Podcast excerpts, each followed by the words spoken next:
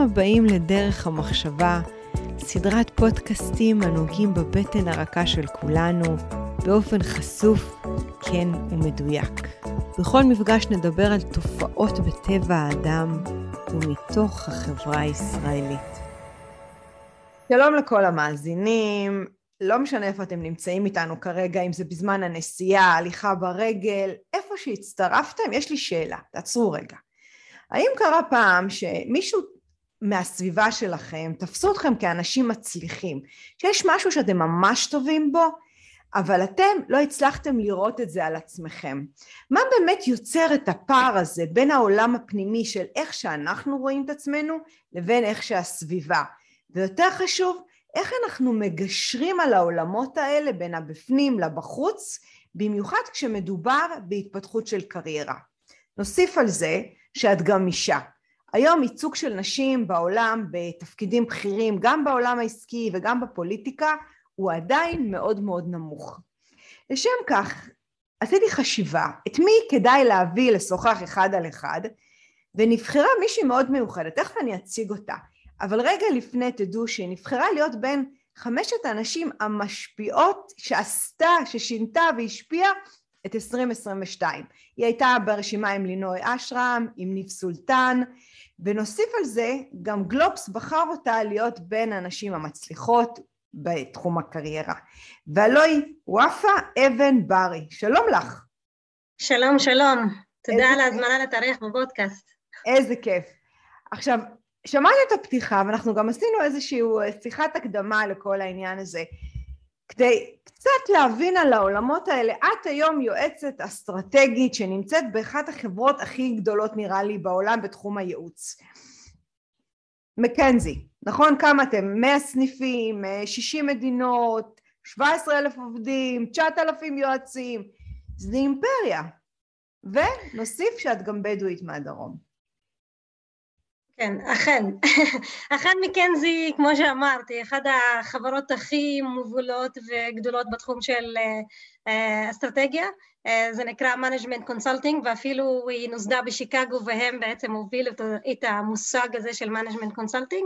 אה, וכן, אמרת נכון, אני גאה מתל שבע, ממשפחה של 13 אחים ואחיות, לא כולל אותי, ההורים שלי אה, לא למדו, לא הלכו לבית ספר, לא הייתה להם שום, כאילו, שום נגיעה לנושא של אקדמיה, אבל אני חושבת שיש משהו בחינוך שקיבלתי בתוך הבית, זה בעצם אה, ללכת ולעשות את, ולהיות, ולעשות את הבחירות שאני רוצה לעשות בהן, וכמה שפחות להיות מושפעת בעצם מכל הלחצים שיש בחוץ, אה, ולהבין ש, שתמיד, א', שני דברים, אני חושבת שהמשפחה שלי די לימדה, ש... יכול להיות שאנחנו רואים מציאות מסוימת, אבל זה לא אומר שזו בהכרח חייבת להיות המציאות שלי. אה, ואני חושבת שדבר שני, זה, אני למדתי וחונכתי מההורים שלי, זה כוחה של בחירה. אה, בעצם איך אנחנו, איך אני ואיך האחים והאחיות שלי, שלי יכולים תמיד בעצם לבחור, ולבחור אולי אופציה שלא נראית לנו במציאות שלנו, אבל היא קיימת. איך מחנכים ילד, וואפה, את כוחה של בחירה. תני לי דוגמה מהילדות שלך, שאת אומרת, זו דוגמה שאני לוקחת איתה עד היום. מה זה כוחה של בחירה? שומעים אותנו הורים שמגדלים ילדים ורוצים לנטוע את האני מאמין הזה בהם. איך עושים את זה? אני, אני חושבת ש, שבעצם כוחה של בחירה, א', זה, זה, זה, זה אוקיי, יש את המציאות שאנחנו חיים בה, אבל גם לקול שלנו יש מקום. ולקול שלנו יכול להיות לא בבחירות שמוצגות לנו, אלא בבחירה שהיא שונה לגמרי. אה, אני לא אמרתי את זה בהתחלה, אבל אבא שלי רצה שאני אלמד רפואה ואימא שלי רצה שאני אלמד משפטים. בסוף אני לא למדתי לא את זה ולא את זה, ואני אה, לקחתי את המסלול חיים שלי לקונספט של שינוי והובלה של שינוי חברתי. אה, ואני חושבת שבחירה זה בעצם, אוקיי, המון פעמים ההורים רוצים, ואני חושבת שיש בתוכם מין תשוקה נסתרת או ציפייה נסתרת שהילדים שלהם ילכו במסלול מסוים, אבל אני חושבת שגם אה, יש את המקום הזה והאפשרות הזאת והבחירה הזאת גם לבחור את מה שמתאים לי ומתאים אה, לי כוופא, שהוא בהבנה ולסמוך על הילד שהמון בבחירה הזאת הוא יכול להבין מה טוב לו ומה נכון לו. בעצם את אמרת, את אמרת פה משפט, אחד רצה שאני אהיה רופאה, שנייה רצה שאני אהיה עורכת דין, זאת אומרת מראש אבל שמו לך מטרות שהן מאוד גבוהות, זה לא שהיא אמרה לך תקשיבי תעשי מה שבא לך מבחינתי גם uh, תעבדי במשק בית או תהיי עקרת בית ותהיי מבסוטית, הם הגדירו לך, הם שמו לך סטנדרטים מאוד גבוהים, זאת אומרת מראש בתור ילדה את ידעת שאת צריכה לטפס מאוד גבוה, כן, זה נכון? כן, כן. Okay. אוקיי. זה נכון מאוד. אני, אני חושבת שאני גדלתי לשני הורים ש... אה, שלמות, ואני יודעת שלפעמים אה, להיות, אה, לחפש את הפרפקציוניסט זה לא הדבר הכי טוב, אבל אני חושבת שהמשפחה שלי מאוד מאוד שווה, אם הבאתי במבחן 99 זה לא היה מספיק, היה צריך להביא במבחן 100, כאילו זה, זה מה שהם רצו, ואני חושבת שיש משהו בשלמות הזאת, ולא ממקום של כאילו אני פלואולס, כאילו אין לי טעויות, או אני, אין לי משהו שהוא לא צריך לשפר אותו, או אין לי משהו שלא צריך לעבוד עליו, אלא במקום שאני יכולה. ואני לא צריכה להשוות, אני חושבת שיש משהו בחינוך ש... אני לא צריכה להשוות את עצמי לאחרים. המון פעמים נגיד שהייתי ילדה ותלמידה בכיתה אז הייתי מסתכלת על מה התלמידים האחרים קיבלו במבחן ואז אני ארגיש בנוח עם זה או לא ארגיש בנוח עם הציון שקיבלתי. אה, ואני חושבת שהמשפחה שלי וההורים שלי באופן ספציפי מאוד חינכו את המקום הזה, אוקיי, את לא משווה את עצמך, את מנתקת את עצמך לרגע מהמציאות שאת חיה בה, את עושה את המאה אחוז שלך. וברגע שאת עושה את המאה אחוז ואת שלמה שעשית את המאה אחוז ושלימה עם התוצאה שקיבלת, אז זה המקום שאת נחה בו, אבל את לא נחה במקום שוואלה הוא קיבל 97 ואני קיבלתי 98 אז אני עכשיו טוב לי, אבל יכולת להביא 100 ואני חושבת שזה המקום שהמשפחה וההורים שלי תמיד רצו לשאוף לשלמות, או כמו שאמרו ל... אה, לכוון לירח ומקסימום לכל בין הכוכבים. אני חושבת שזה מאוד כאילו במקום הזה. קודם כל אני מאוד אהבתי את ההגדרה לנוח ברגע מסוים, הגעת, הגעת לאיזה תוצאה, עשית את המקסימום שאתה יכול או את יכולה אה, ולנוח במקום הזה, כי אני חושבת שלפעמים כשהסביבה מאוד דוחקת אותנו, במיוחד אם זה התא המשפחתי הקרוב, ההורים, הבני זוג, אה, גם כשאנחנו מגיעים להישגים אנחנו חווים חוסר סיפוק רגשי, זאת אומרת אנחנו תמיד חווים אה, שזה לא מספיק, תמיד יש עוד מין חוסר אה, רוגע פנימי ואת עברת הרבה תחנות, אנחנו תכף ניכנס לזה אבל את יכולה להעיד על עצמך כשאת מגיעה למקום מסוים, לתחנה מסוימת, מבחינת ההתפתחות שלך, את באמת נחה שמה?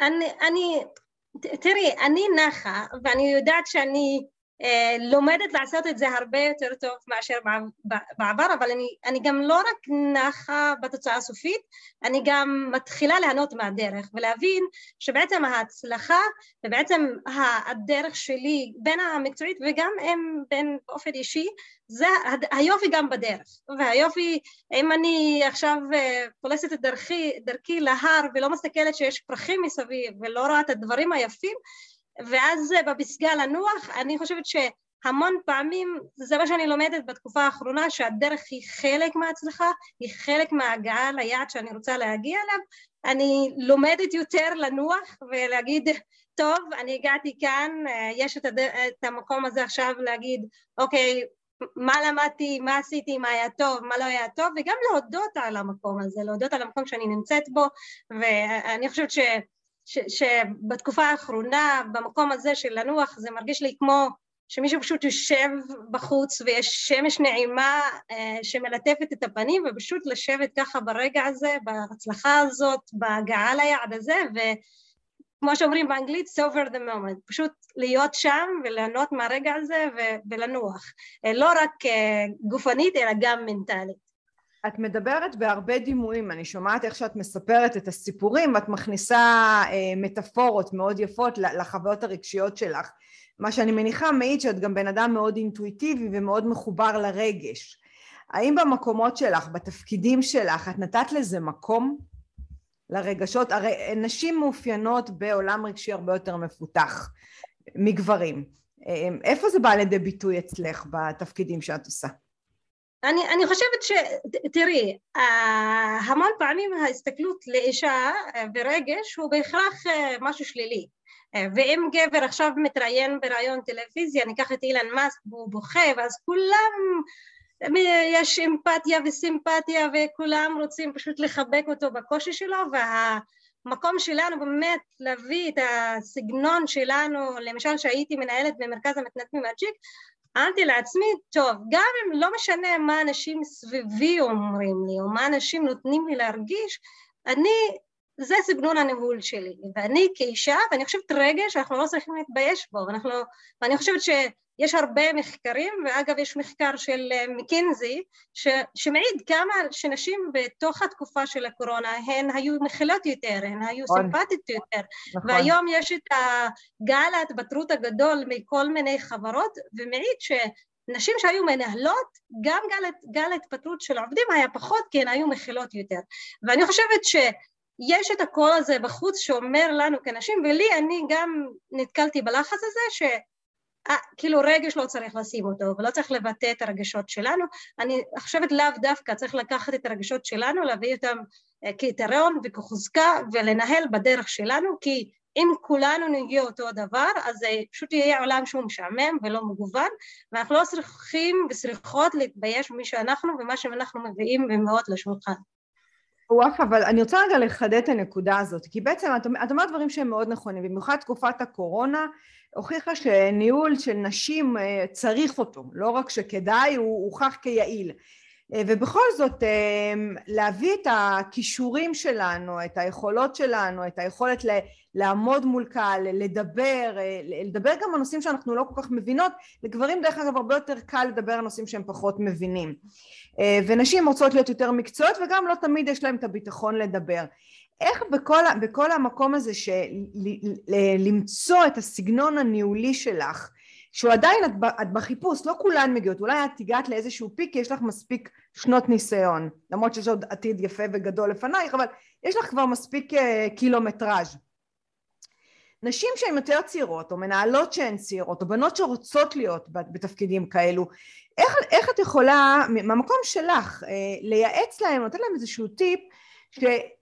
שהספק, שלא יפגעו להם בחוסר ביטחון, בזמן שהן בונות את, ה, את הדימוי שלהם, את צורת ניהול שלהם, כי הם, הם בטוח הם יכבטו ולא יקבלו באהבה את המקום הזה שלהם. מה נגיד להם? כן, כן, אני חושבת שאני, שאני אני הייתי אומרת להן שזה, הסוד הוא אנשים. אוקיי. Okay. אנשים ונשים, ואני חושבת למה אני אומרת אנשים, ש... המון פעמים בסופו של דבר אני סללתי את הדרך, אני התמודדתי עם הקשיים ואני הכל, אבל אני הגעתי לאן שהגעתי בזכות הרבה אנשים שאמרו לי מהניסיון שלהם, שגרמו לי לבוא ולשתף את הקשיים ואת האתגרים שאני עוברת בהם. ואני חושבת שכל כל אישה וכל אחת מאזינה שמקשיבה לנו היום, שתבנה לה את השבט שלידה, את השבט הזה שהיא תוכל לבוא בלי שום מסכות, פשוט להגיד מה שהיא רוצה להגיד, מה שהיא מרגישה, מה שהיא חושבת, ובלי לסנן כלום, כי זו הדרך בעצם, בעצם להצליח ולהגיע לאן שצריך להגיע. ולבנות את השבט הזה, ברור שלוקח זמן, אבל תמיד, תמיד, תמיד בכל ארגון ובכל צעד שהייתי בו, תמיד היה, היה לפחות אחד או אחת ש... שתמיד שיתפתי, שתמיד אמרתי, שתמיד התייעצתי, שתמיד דיברתי בקור רם מה שאני חושבת ביני לבין עצמי, והם, והם נתנו מניסיון שלהם. עכשיו, לא תמיד מה שאנשים סביבנו אומרים שהוא נכון, אבל זה נותן לנו פרספקטיבה. המון פעמים יש דברים שאני התמודדת איתם, ואני חשבתי שאני היחידה שאני מתמודדת איתה, ואז מתברר שיש הרבה אנשים שמתמודדים. או למשל, מה למשל, הוא אף הרגע שרק את מתמודדת ו... וגילי שאחרות מתמודדות גם. כאילו לפעמים אני חושבת שכאילו כל, כל מעבר בין תחנה לתחנה בחיים שלי אה, ולבוא ולהגיד לאנשים ש, שיש קשיים, יש אה, להבין מה הלאה, להבין איפה אני לוקחת את עצמי מצעד אחד לצעד שני, איך אני בעצם מצליחה להתגבר על הקשיים שהם מקצועיים אה, שיש, בעצם לבוא ולשתף אנשים ואז להבין ש, שזה, שזה רגיל ושזה לגיטימי ושזה שזה קורה לאנשים, אבל גם להיעזר באחרים להגיע לצעד הבא, ואני חושבת שזה מאוד חשוב לאנשים ששומעות אותנו, ואני חושבת שלפעמים אנחנו חושבות כנשים שאני צריכה להכיר את הבן אדם או זאת שמולי על מנת שאני אוכל לשתף או להתייעץ. לא, אני חושבת ש, שנשים המון פעמים לא מעזות לשאול, לא מעזות מספיק לא מעיזות מספיק לפנות לאנשים אחרים. היום יש את רשת המקצועית שנקראת לינקדאין, שדרכה גם נפגשנו, שאני נכון. חושבת שהיא שכאילו, אני, אנחנו לא חייבים להכיר במאה אחוז, יש המון אנשים בתחום שלהם שאפשר פשוט לפנות אליהם בהודעה ולשאול אותם ולברר אותם ולקבל עוד פיסת אה, מידע שתעזור בתהליך שאנחנו עוברות אותו כנשים. כן, להעז לשאול שאלות וזה בסדר אם אנחנו לא תמיד יודעות הכל וזה בסדר אם אנחנו לא מבינות בהכל. ואת יודעת, וזה לוקח אותי אפילו לעוד איזשהו מקום בתוך התפקיד, שיש, בתוך כל תפקיד ניהולי יש, קורים שני דברים לדעתי. הדבר הראשון שאנחנו מאוד עסוקות בלהוביל, בלנהל, והדבר השני צריך להיות המקום שאנחנו גדלות ומתפתחות ולומדות, אפילו מתוך הארגון. אני יודעת על זה על נשים שאני עושה איתן פיתוח קריירה בתפקידים ניהוליים, אני כאילו מאלצת אותם בתוך הלו"ז שלהם ללכת וללמוד עוד חלקים בארגון. אחרת אנחנו הופכות להיות מאוד נוקשות. איפה את נותנת את המקום בין ה... אמ, נקרא לזה ההתמסרות לתפקיד ולעשות אותו הכי טוב, אבל גם לפתוח את האופקים שלך ללמידה והתפתחות. אני חושבת ש, שת, שתמיד בכל תפקיד או ארגון שהגעתי אליו, לא משנה מה התפקיד שהייתי בו, למשל אני עכשיו במקנזי ואני יועצת אסטרטגית, אני לא נמצאת בתפקיד שהוא ניהולי או אני מובילה צוות, אני יועצת כמו שאר הצוות שאני יועצת איתם, אה, או שהייתי במשרד ראש הממשלה, אני, לא, אני הייתי בתפקיד שהוא לא ניהולי שניהל צוות, אלא הובלתי מהלכים, ואני חושבת שהמון פעמים, אוקיי, יש את, יש את המקום הזה בהתחלה להבין את המקום שאני נמצאת בו, להבין את התפקיד, להבין את הארגון, ואז להתפתח לאט לאט כאילו להבין מה יש עוד מחלקות עוד ארגונים או עוד תחומים שיכול להיות שיש לי יתרון שאני יכולה לתרום שהוא לא קשור לתפקיד הישיר שלי ואני מאוד מאמינה באמרה שאומרת שהאדם הוא זה שעושה את התפקיד כן. ולא התפקיד עושה אותו ואני חושבת שהמון פעמים כמובן שלכל אחד ואחת מאיתנו יש תקופת הסתגלות תמיד לתפקיד שלנו, אבל זה לא מונע מאיתנו היום בעצם פשוט להבין באופן כללי איזה תחומים אחרים שיכול להיות שאני יכולה לעשות או לעזור במשימה של הצוות הזה, שהיא לא, לא נוגעת אליי ישירות בתפקיד שלי אלא לאחרים. ואני יודעת שניהול לא פשוט, והמון פעמים בניהול אה, פשוט מכבים שריפות ומנסים לעבוד המון עם היום יום ולא להרים את הראש רגע ולהסתכל על הטווח ארוך ולהסתכל מה קורה מסביבנו. ואני חושבת שנשים זה קורה להן יותר מגברים. אה, אבל אני חושבת ש...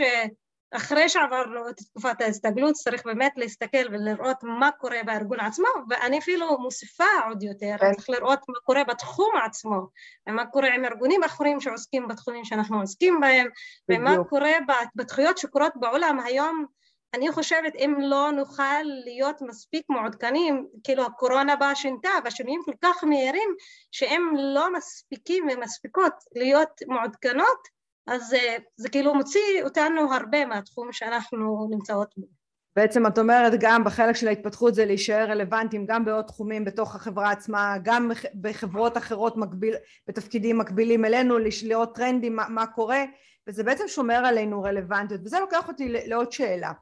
איך, אני, איך את שומרת, תראי, את באת ממגזר אחר, את בדואית, מהדרום, אני, אנחנו לא נכנסים פה לפוליטיקה, אולי בסוף אני אשאל אותך מה דעתך על המצב, ואת לקחת על עצמך אה, באמת אה, לשנות, להשפיע על המדינה שאת חיה בה. איך את שומרת על הצביון שלך, האותנטיות לוואפה עם, עם, עם האני מאמין שלך, מול התפקידים שאת עושה? בעצם השאלה, איך אני גדלה ומתפתחת בקריירה, אבל עדיין לא מאבדת את עצמי ואת האותנטיות שלי. אני, אני, אני חושבת שלכל, מאוד קל לאבד את עצמנו בתוך התפקיד. אה, אבל אני תמיד כשניגשתי, למש... אני עכשיו נותנת דוגמה ממקינזי כי זה ארגון שאני עובדת בו עכשיו, זה ארגון בינלאומי, יכול להיות שאני עובדת עם צוות עכשיו בארץ ויכול להיות שהצוות שלי בלונדון או בארצות הברית. אה, והמון פעמים אני חושבת שזה בעצם תמיד להסתכל מה הערך, מה האותנטיות שלי בעצם מביאה ערך מוסף שאחרים או אחרות לא מביאים. וזה הדבר הכי חשוב שבעצם להתחבר לקול הפנימי ולא לנסות להגיד אוקיי אני באה דף לבן חלק ואני לומדת ואז אני, אני חושבת איך אני אתרום. לא אני חושבת שלכל תפקיד ולכל תחום צריך פשוט להסתכל ולעשות את החשיבה הפנימית הזאת, מה בתוך האותנטיות שלי ש, שמביא משהו שהוא אחר. ולפעמים זה לא באופן ישיר בתפקיד שאנחנו עושים, אלא בשיח שאנחנו מביאות, בשיח של התרבות שאנחנו מגיעים ממנה שהיא שונה, בתפיסה שהיא שונה, בהבעת הדעות שהיא יכולה להיות שונה, בתרבות שגדלנו בה שהיא שונה. אני לא חוגגת אותם חגים, אני לא דוברת אותם, כאילו את השפה שאנשים אחרים דוברים איתי בעבודה או במקומות שאני מגיעה אליהם, ובטח כל אחד והמרקם האנושי וההיסטורי שיש לו ממה שמגיע לו, זה מאוד חשוב וזה מאוד מגוון וזה יותר מעניין. אה, ואני חושבת שכל אחד צריך תמיד לראות איפה האותנטיות שלו באה ונכנסת גם במקום המקצועי, אה, בשוני של השיח, בגיוון של השיח, ובהבעה של משהו שהוא אחר. ומפה, שאני מסכימה דרך אגב עם כל מילה שאת אומרת, באמת לשמור על האותנטיות הזאת ולהביא את הגיוון ואת, ו, ולא להתנתק מהשורש בשביל להביא את הדבר המאוד מיוחד לשולחן ולשיח ולמקצועיות. ובכל זאת ברור שאנחנו מביאים אנשים לא תמיד מקבלים את האותנטיות הזאת אנשים אוהבים לראות את כולם בגובה דשא באותו צבע ובאותה צורה. איך שומרים על הביטחון במיוחד כנשים? איזה, מה את סיגת לעצמך? אולי איזשהו כלי או תפיסת עולם שעדיין ישמור על הביטחון גם שנוגחים בך ולא מקבלים את המקום האותנטי שאת מגיעה ממנו. תראי, אני בהרבה מקומות לא, כאילו, לא, לא שפתחו לי את הדלת ואמרו בואי תיכנסי, כאילו, אהלן וסהלן. אני לא חושבת ש, שזו הדרך שהייתה לי.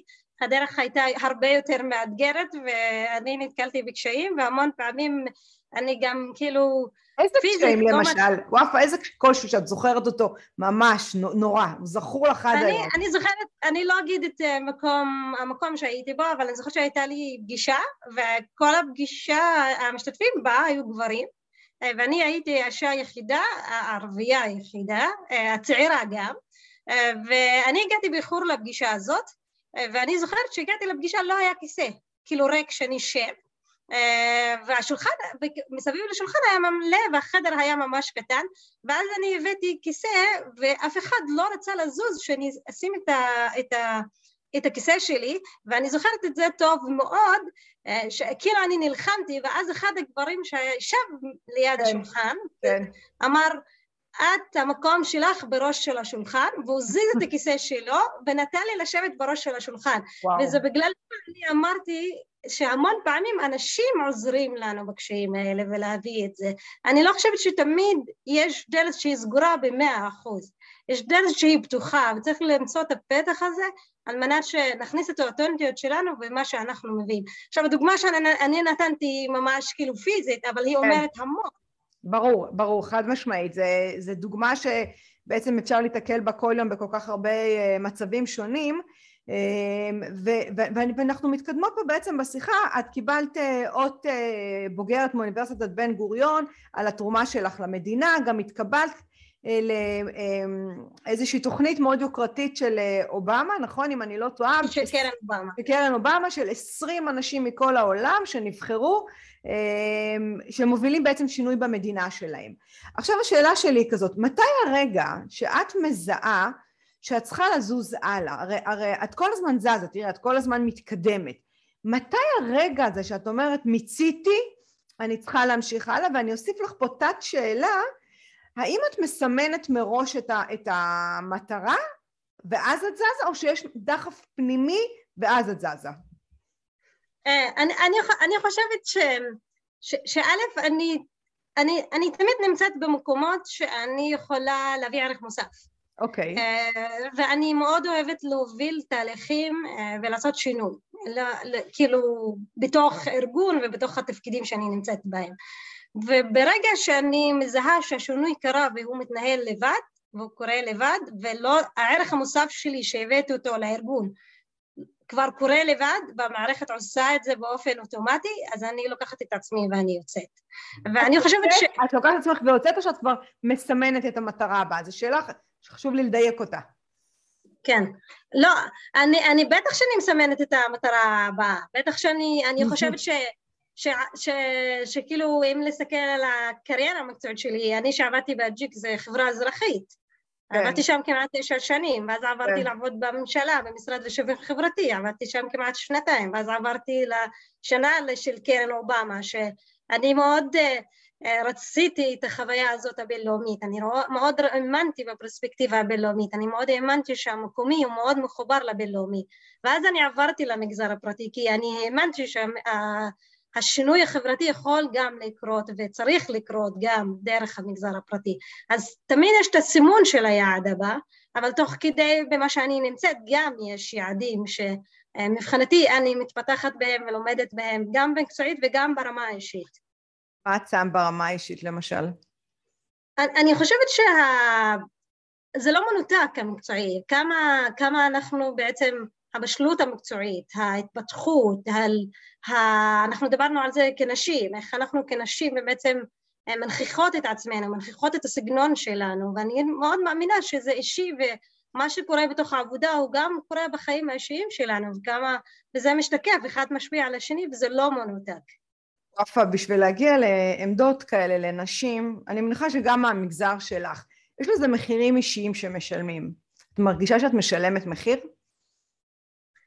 אני, אני, אני לא תמיד, אני לא תמיד רואה את זה או תופסת את זה או אומרת את זה אפילו בטרמינולוגיה של לשלם מחיר, אני חושבת שזה בחירה.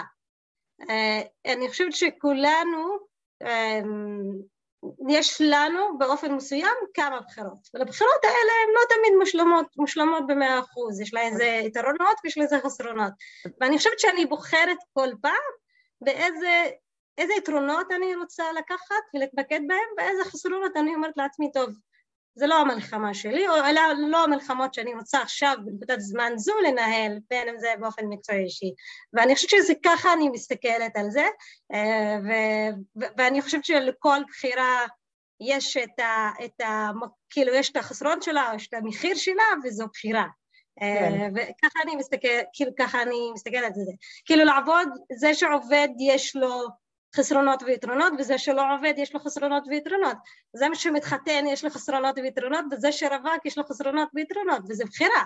וגם מי שמשלב הכל, גם מי שמשלב הכל יש יתרונות וחסרונות. גם מי שכן. אמ, בואי... זה היה פרק נוסף של דרך המחשבה. כל הפרקים זמינים באפליקציות הפודקאסטים, בערוץ היוטיוב ובפייסבוק. אם עדיין לא הצטרפתם, זה הזמן. להרצאות בנושא חשיבה יצירתית, חדשנות, יזמות, אסטרטגיה רגשית ומדיטציה, מוזמנים לפנות אל הישירות לאופיס שטרודל שירן רז דוט קום. אני שירן רז, ואהיה איתכם גם בפרק הבא.